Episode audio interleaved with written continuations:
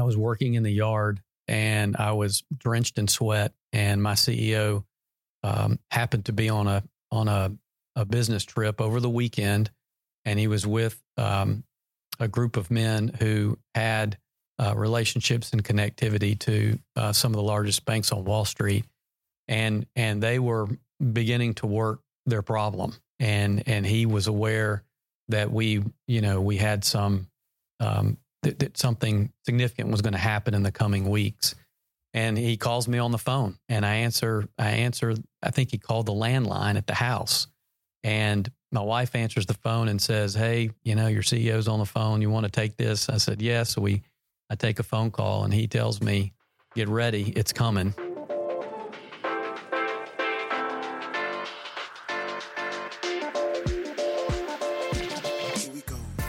From the University of Alabama's Culverhouse College of Business is Bama Means Business, a podcast that reveals amazing stories from those people both inspire and make a difference in our community. I'm Cole Stevens. On the show today, Jeremy Di Piazza. Jeremy is the CFO of Hoar Construction in Birmingham, Alabama, and is a graduate of the Culverhouse College of Business. During our conversation, we talked about his personal journey from graduation all the way to becoming a CFO, as well as some of the struggles he faced along the way.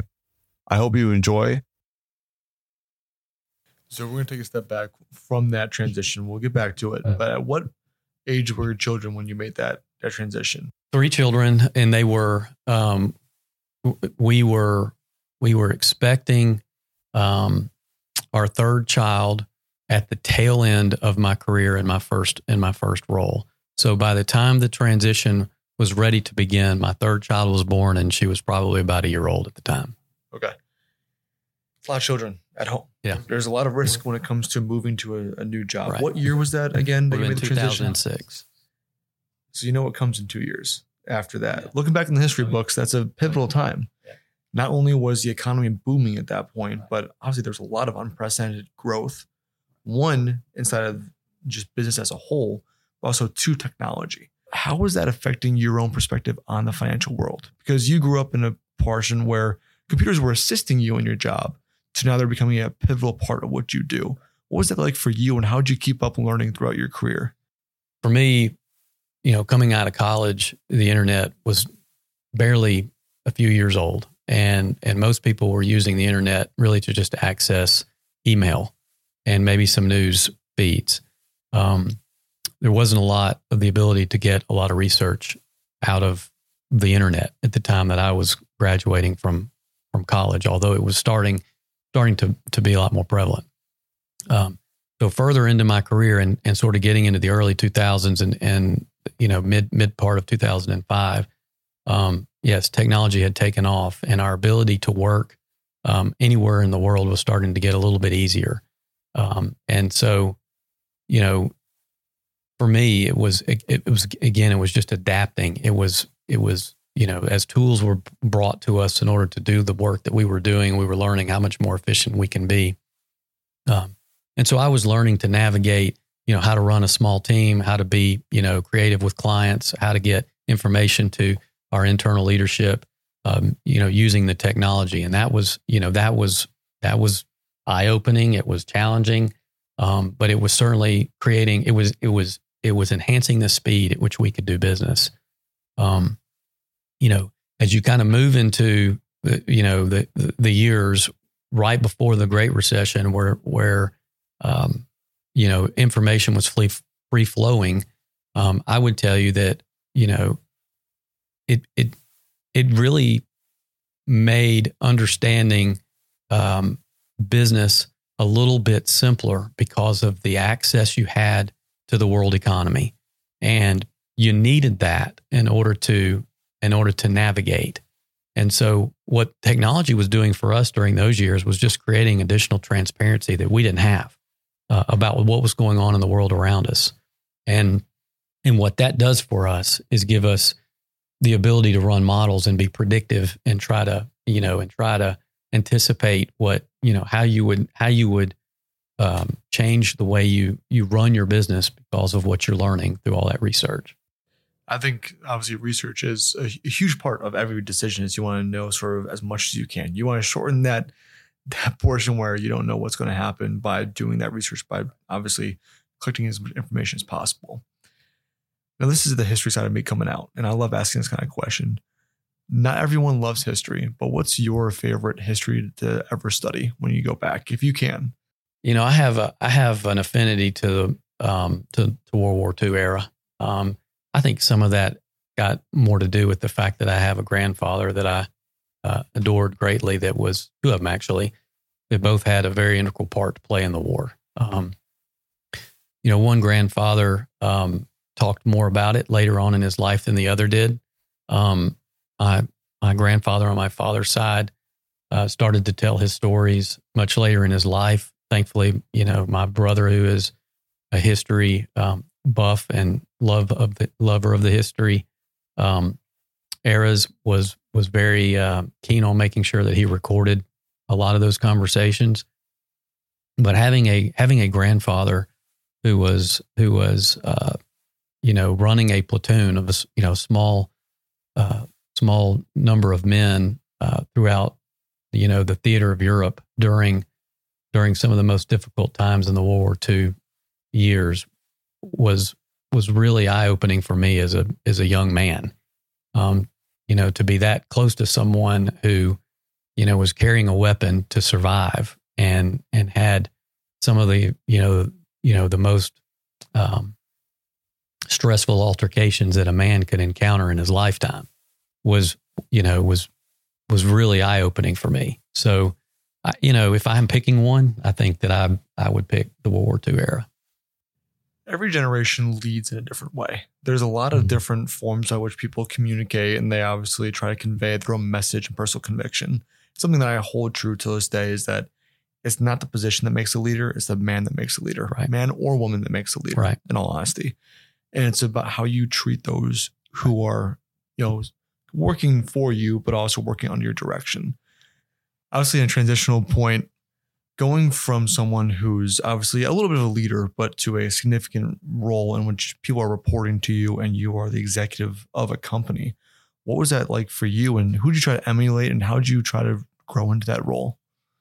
Yeah. So, you know, as, as, as I was learning to lead, I was learning um, how to feel comfortable in my own skin. I wanted to adapt and adopt a style that was that was natural to me, and and certainly had experience following other other leaders.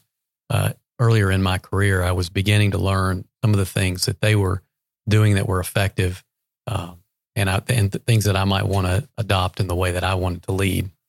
I certainly would not describe myself as a as a, a good leader uh, or a great leader by any stretch, but I'm, but I feel like, you know, the the style that I wanted to adopt would be, um, you know, to lead by example, and and and that is, that is the, you know, the intrinsic message that I got as a young man from my father, as the oldest of four children, and the oldest of the grandchildren on my on my father and my mother's side of the families and that my grandfather would encourage me to do is to lead by example. And so, um, someone once told me that you know that that um, the the testament of the true character of a man is the things that he does when no one is looking, and you know that's a that's a very that takes a lot of deep you know self reflection to to sort of determine how you're going to live your day either personally or professionally when no you know when when you have to decide how to act when no one is looking. And and so that that translates to this understanding that you're really always on. You're not off some and on some. You're always on. And and so learning to lead to me was about learning to do the work. And it was it was learning to roll up your sleeves and and get involved in the work along with the people that you are leading. And you do it with them. Um, you don't drag them through it you don't pull them through it. You don't push them through it. You get in there and you do it with them and and i think that it is in those experiences that you that you emerge as someone who is worthy of being followed. And you know, and I think about, you know, the, the teams that I lead today. I mean, I clearly have the team that I'm working with every day here in, in our, in our group, in our accounting and treasury group, but then I also have influence over a lot of the work that's happening outside of my direct reporting team. It's it's the men and women that are that are executing the work of construction in our business, and and anytime they're engaging with me on problem they're trying to resolve, it's it's it's it's really about getting involved and getting into the the, the hard part, getting dirty in the work itself to to really earn their respect. And and that's how I lead. I don't dictate. I, I find that that's not necessarily necessary. A lot of the times you can collaborate, you can ask for uh, the opinions of others around you and listen to what they would choose to do and and use that input before you make a decision because what you might be getting along the way is buy-in. And to me that's just as important as making the right decision. So you have about two years from 06 to 08 yeah. to really stick through hard times with you. Well, you ran into a test. Then, for everyone who doesn't know this, there's a great movie. It's called The Big Short, which I, everyone loves. Everyone refers to it as like a, a very good drama reality of what happened. But you had to live it and you had to live in probably one of the hardest industries out there, and that was in construction. Right. Obviously, you guys don't necessarily do as much residential construction, it's more commercial construction. But no matter what industry you're in, you were getting hammered during that time. Right. When did you really realize that this thing, this thing was going to be long lasting? And what was that like for you getting that news? It, it was um, certainly, you, you could never say that you were you know, as ready as you possibly could be for, you know, those events. But I would tell you that a lot of the work that I had done leading up to the recession, the work that I, you know, the, lessons that I had learned about business and failure of business, um, even in the banking side of my career, where I was serving clients, um, I was also a witness and privy to the failures of, of, you know, a few of our clients over the years. And so and so I had I had those lessons to, to build upon to work with, and then I had my finance background and my and my um, study at the university that gave me some sense of of of how the economy works, and I had um, some sense of the way financial markets work as I was as I was transitioning into this role. And you're right. Two years was not a lot of time to get ready for something as significant as it was, but I had a lot of good uh, people around me at the time. Um, I had a very seasoned C- CEO, a very seasoned CFO who was who was just had just recently retired, and his wisdom was was available to me at all times. Um, and and so I felt like it was the resources that we had around us that gave gave me and gave us the ability to navigate this recession.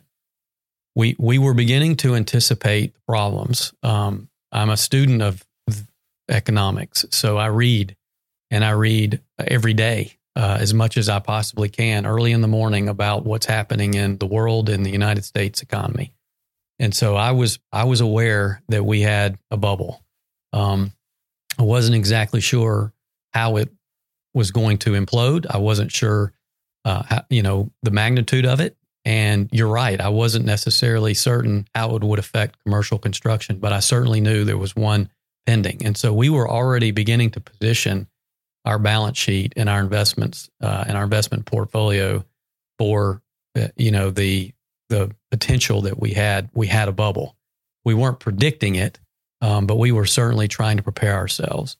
And so it was one very hot, you know, summer day. I think it might have been in July um, I was working in the yard and I was drenched in sweat, and my CEO um, happened to be on a on a, a business trip over the weekend, and he was with um, a group of men who had uh, relationships and connectivity to uh, some of the largest banks on Wall Street, and and they were beginning to work their problem, and and he was aware that we, you know, we had some um, that, that something significant was going to happen in the coming weeks.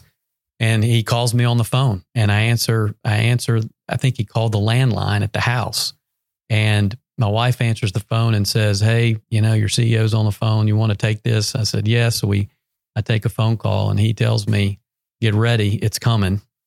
And we went through our current strategy at the time, our our investment strategy at the time, and started to make some changes that very next Monday that I'd come into the office. So, um, you know, again, it, it, it's mostly about uh, the knowledge and the resources that I had around me that gave me what I needed to navigate that.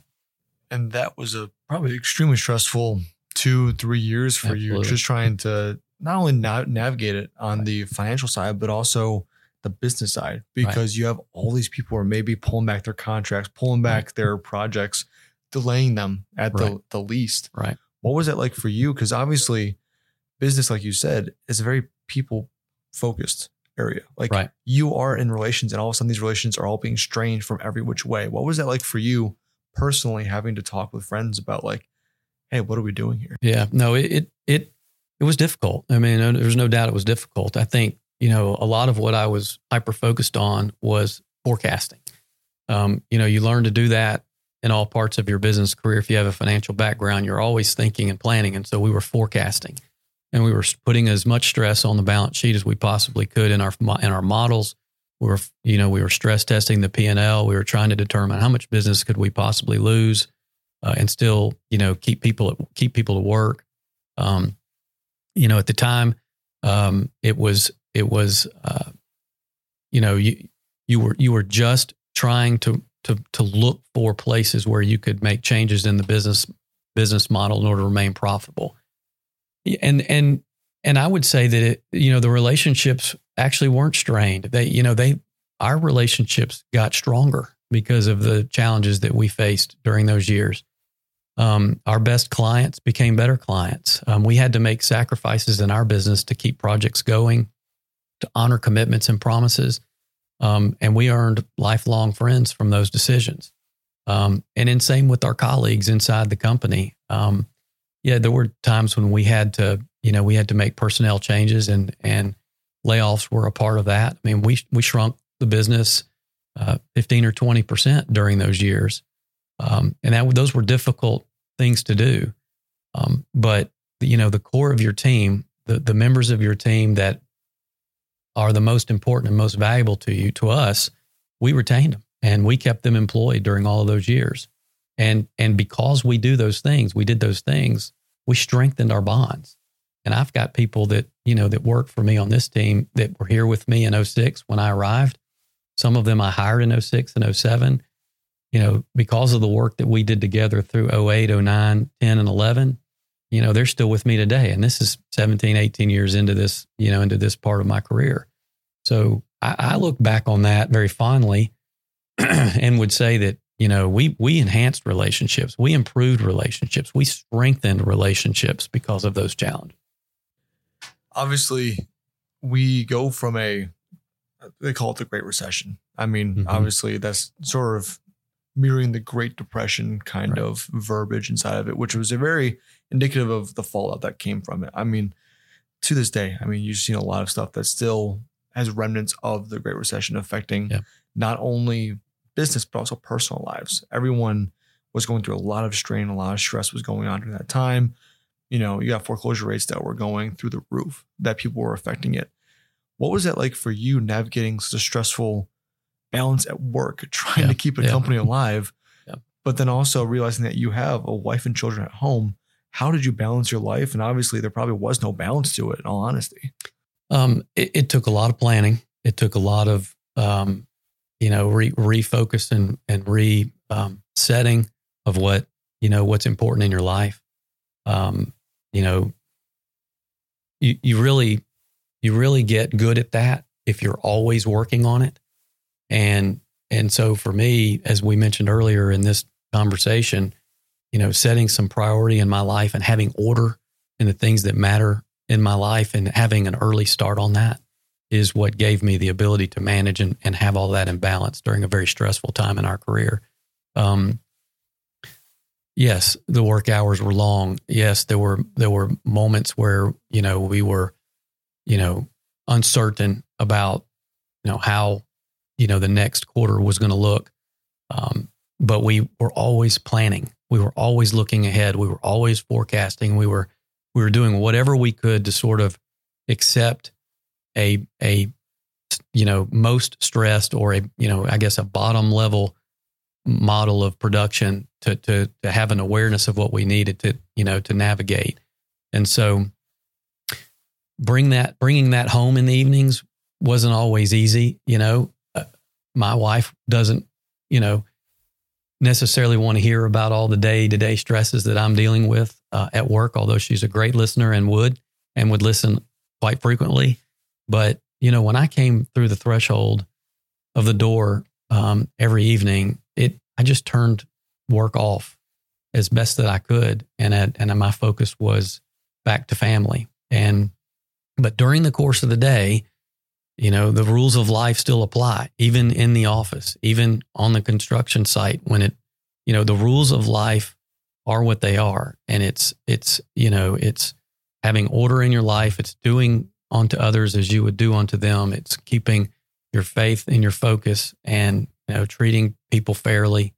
Um, and, and those things are transferable when you're on this side of the threshold of the door versus this side obviously you have children at home during this time mm-hmm. and this is the formidable times of their lives they're right. starting to grow up they're witnessing right. you as a man as a leader right. trying to emulate you in some way shape or form and everyone that is a parent goes through the struggle of how am i going to raise my children obviously you had some phenomenal men to look up to not only your father but also your grandfather when you look at that obviously you figured out sort of a formula of becoming a leader in business but how would you say you developed as a man and a leader of your children and trying to raise kids in today's day and age?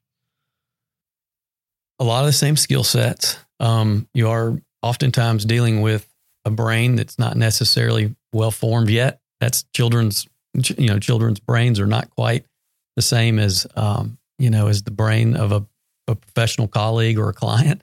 Um, but it's still very much the same skill set. And, you know, and I wouldn't even really um, you know, describe it as a strategy for me. It was just, you know, nature kicking in, right? And and and so a lot of it is presence. It's it's being present in their lives. Um, you know, when I when I think about, you know, my childhood and you know what I experienced were some of the most joyful moments of my lives were when, you know, my father was present, when my grandfather was present, when my mother was present. And so I wanted, Michelle and I want, wanted that for our children, but me especially, I wanted to be present. And so finding the time was oftentimes most challenging. And what I learned was you, you couldn't find it. You had to create it. You had to make the time. And, and so making the time is about uh, setting a plan, having a priority, and and and executing that. And so, you know, I tried to be as involved as I could. I, you know, we sat I sat on boards in the school system. I worked on committees, and Michelle volunteered to serve on committees at the school so that we could be near our children. Um, I coached soccer teams and baseball teams uh, so that I could be with my children. And and to me, it was about being present. And if and if I could just be present, then my children could see me for who that I am and and you know learn to to be the right young man and young woman that they become because of my presence. That's Jeremy Di Piazza, CFO of Hoar Construction. And thanks so much for listening to the show today. If you're not a subscriber, do subscribe to our podcast wherever you get yours. And of course, check out our website at culverhouse.ua.edu. Learn more about the Culverhouse College business and what it has to offer. And as always, roll tide.